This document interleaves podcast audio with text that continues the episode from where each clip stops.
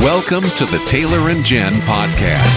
Mornings with Taylor and Jen. I'm pretty sure that if you have a boy, that you have Legos. They just kind of like fall around them whenever they are, They wherever just go they around the live. house. So They probably realized that it it was a little odd, but they were starting to accept this as just a normal part of their life. okay, what is going on? We, we were at our Bible study group, Okay. and someone had an unfortunate situation trying to bake some brownies for the group, and Oh. so we were all trying to make her feel better. Like, oh man, I, I can never get baking right because like our our oven's really old and it kind of overcooks things. You can't really trust it. Well, my oven does this, my oven does that, and then our friend pops up and she says, "Well, our oven, the temperature knob is so worn down that the only number I can see on it is 450. so I have to guess." what temperature I'm heating my food to oh every time. and of all the like 450 is right about at the end of the dial Yeah, there. anyway. it's not like you're at the midpoint and you can like guess from there. So they don't have any other numbers except for 450. So All they basically they like just kind of crank the knob Yeah. and hope they've gotten it to where The- they need to. all the other numbers are worn away. They're they're just eyeballing this thing. that is hilarious. Here's the thing: I've had baked goods from them, and they do a good job. That's really you know, but could you just get another knob for a, an oven like that? I have never searched for oven replacement knobs. it's not not really a thing I've done. Let's be honest. Quirky is just an endearing word for weird.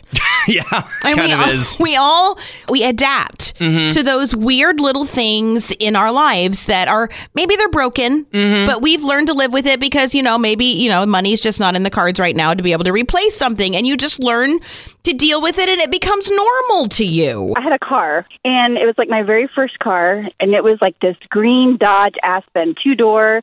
I don't even know what year it was. It was old. And after I got it, like we had a really hard rain, and I was like, "Mom, there's like water in the trunk of my car." And so um, my dad's like, "Oh, that's okay. We, I can fix that." And so um, he drilled a hole in my trunk, and thinking it will just drain out. Well, he drilled the hole into the gas tank. Oh no! And my mom was like, "Oh, Gary, you got to fix this." And he's like, "No problem." He puts a cork in it. it was the worst thing ever. That car, like, he always had me put a bottle of something into the fuel to help it start. So this big cloud of smoke would come out of this big green car every time he started it. And I was just like, I want a new car. I don't want to. You learn to live with it, and let's face it. Mostly because you had to, because the money just wasn't there to replace whatever it was that had become broken, but you were just getting by, making it normal. I had a laptop a couple years ago, and it had gotten to the point where all of the punctuation and most of the numbers and the tab keys got stuck and wouldn't work anymore. and I had gotten to the point where I could just copy and paste from other places. when I got a new laptop, I actually had to learn to retype because I'd gotten so adept at like copying a period from somewhere else just to end a sentence. Oh my goodness. Wow. At that point, it would have been easier to just handwrite it. Yeah. yeah. Mm-hmm. Email's kind of hard to handwrite though. Yeah. Sometimes in your house, in your car, there are strange and quirky things, but because you live there, they just get normal to you. And you don't really realize how weird they are until an outsider comes in. So our house is a work in progress, and the soffit outside are, is like open. So we have birds in our walls, and at first it was like hard to get used to because all we heard was like clicking and Yeah. bleating of a bird. And then now it's like I'm really used to it, even though it's right in my closet. Just hearing, it's just normal to hear birds flapping around and clicking in your walls. Yeah. So one time I had my friend over, and she was like, "What is that noise? What is in your walls?" And I was like, "Oh, it's just birds. It's normal." Don't worry about it. It's just the birds. What did she do? She kind of stayed away from my closet the whole entire time. You need to understand in this story that my son is just shy of 18. Yeah. But what happened in my kitchen the other night should not be good and natural at this point of my life Uh-huh. because I took a step and I ended up pulling my leg up in agony. Ow, ow, ow, ow, ow. What did I just step on at oh dark 30 in the morning as I'm getting up to get ready for my radio job? It was a Lego. Oh, the Lego pain. It was a Lego on my bare foot. and I really stepped hard because, you know, like when you're walking in the morning and you just, it's like you got dropped from the Empire Th- State those Building. footfalls are heavier Seriously. first thing in the morning. And I stepped on this Oh, Lego man. so hard, and I'm like, ow, ow, ow, ow. And I reach up and I pick up this Lego, and I'm like, why is there a Lego? I mean, why is there a Lego? Is there a Lego? Because I can't, I don't think he's like building Legos downstairs in the basement. I haven't seen any just Lego creations lately. Random Lego in the kitchen. But I'm pretty sure that if you have a boy, that you have Legos. They just kind of like fall around them whenever they are, They just wherever go they around the live. house. so I have an open wound on the bottom of An my open foot. wound. It's an open wound. That's how deep this Lego went in, and it is from a Lego. You can blame it on a lot of things, or it could just be because you get these silly injuries. Mine, I stepped on a Lego, it broke the skin. If you've had a boy or a girl that likes to play with Legos, you've probably done it too. It's silly, but it's legit. It hurts. you got a silly injury, Kelly? I raked my yard over the weekend and I have like eight or nine tall things of ornamental grass. So I like cleaned that all up. I mean, our yard looked pretty good. My husband mows, but I pretty much do flower stuff. The next day, I can like barely move. it's bad. Raking? I'm only on my second 50. Like, I'm starting my second 50, so I have no business having like an injured body. I work with kids and adults, and yesterday I dropped like a game piece on the floor, and I thought I was going to have to pay the child to pick it up. Hi, Abby. What's your silly injury? My husband is tall and I am short, and we have a king size bed. And so he made me a step stool to get up into my into the bed. And so, of course, when I get up in the middle of the night to go to the bathroom or whatever, um, I miss the step stool and I fall and hit my upper arm on my end table. Oh, And no. so that- you know, and this was kind of in the spring or summertime, and we had short sleeve shirts on, and it looked like somebody stalked me in the arm. Oh, hard. no. I'm so sorry you missed the steps. Missed the- That's the problems of being short. yeah, that's a hazard. You can either have nice things in a clean house or you can have pets. Yeah. That's my mom was fond of saying that and now that I'm a grown man with a home of his own, I see that's the case. Oh, it so is. I mean, and pet hair is just it gets the everywhere. tip of the iceberg. So my wife and I finally bought a TV for ourselves. All throughout our marriage, TVs had been donated to us. And so finally it was like Donated. Okay, we've almost been married 11 years. Let's actually buy a nice TV. So and have a nice new TV. Yeah, and of course it's like, you know, be very careful with it. Yeah. We're going to treat it well. This was an investment. Huh?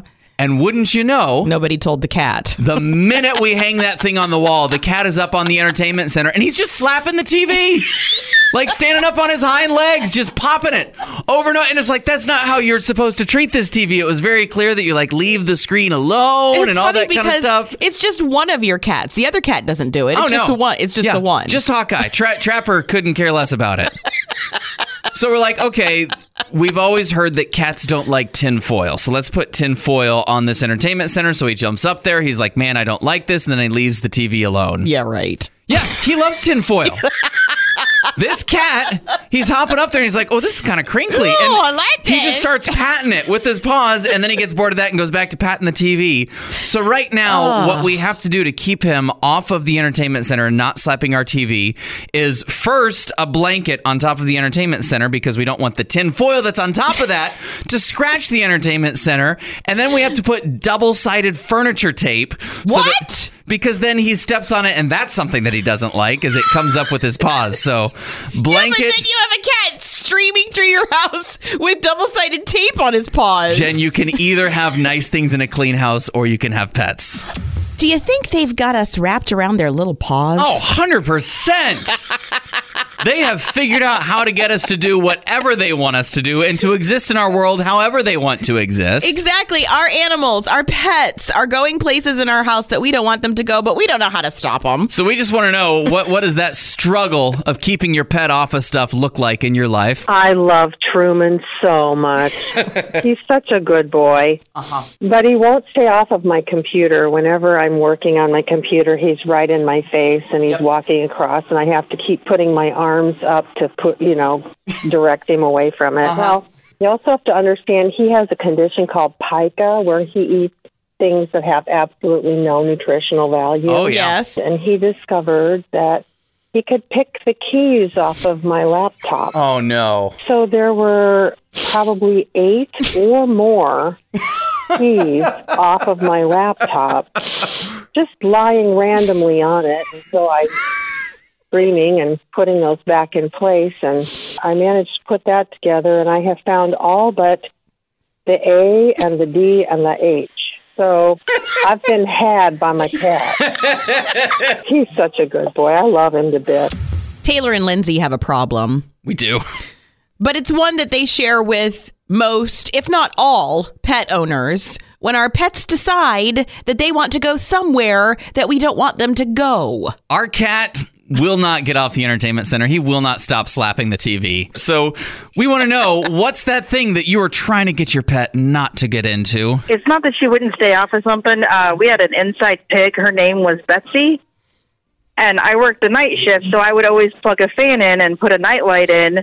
So that way, when I'd come home in the middle of the morning and it was still dark, I could see to get into my room and what was going on. Well, every morning, my fan and my nightlight would get unplugged. And I was like, well, maybe my daughter is just doing it. And I was in the middle of napping one day and I heard my pig nosing both of them unplugged. because she would get too cold, and so she would get the fan. She wanted it dark and cold, and so she would nose my fan off and unplug. Man, they say that pigs are super smart. Yeah. I think you just proved it. She may have been a pampered pig, so Maybe. That's that's possible. We have heard from one of our very favorite people in the entire world, Ted. Ted from Winterset. As we've been talking about how hard it is to keep our pets from getting onto stuff, Ted has some thoughts. Oh, I'm just getting tired of listening to you guys with your pets Oh, you oh, are? running the show at your house. Yeah. Jen, did you let your kids do anything they wanted to? My kids? Did you discipline them sometimes? Oh, yes. I Yeah. was much harder Well- on my children than I was on my pets Why do you let your pets do that? because they're cuter than my kids. Now, they're not going to have to move out and get a real job. when Ben was little, my son Benjamin, who's just about ready to graduate from high school, he loved to get gifts. But what Ben didn't like was that getting gifts of clothing. I mean, what child does? Yeah, right? un- until you get like I, I would say mid 20s, you know, it's not really that exciting to get clothes. Yeah. So he would rip open a package and he would see that it was clothing. And before it was even fully unwrapped, he would kind of toss it over to the side. Oh boy. And and and I was not impressed with this behavior. And you know, he was like four. So we had to have a little conversation about being thankful and gratitude and at the very least acting as if you were.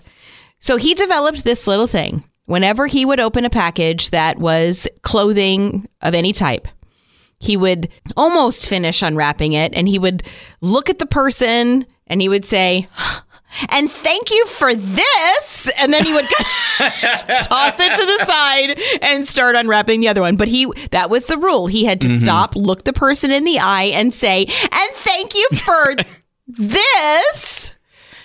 Well, you know, I've been thinking about the days of our lives since about 2020, mm-hmm. two years ago, you know.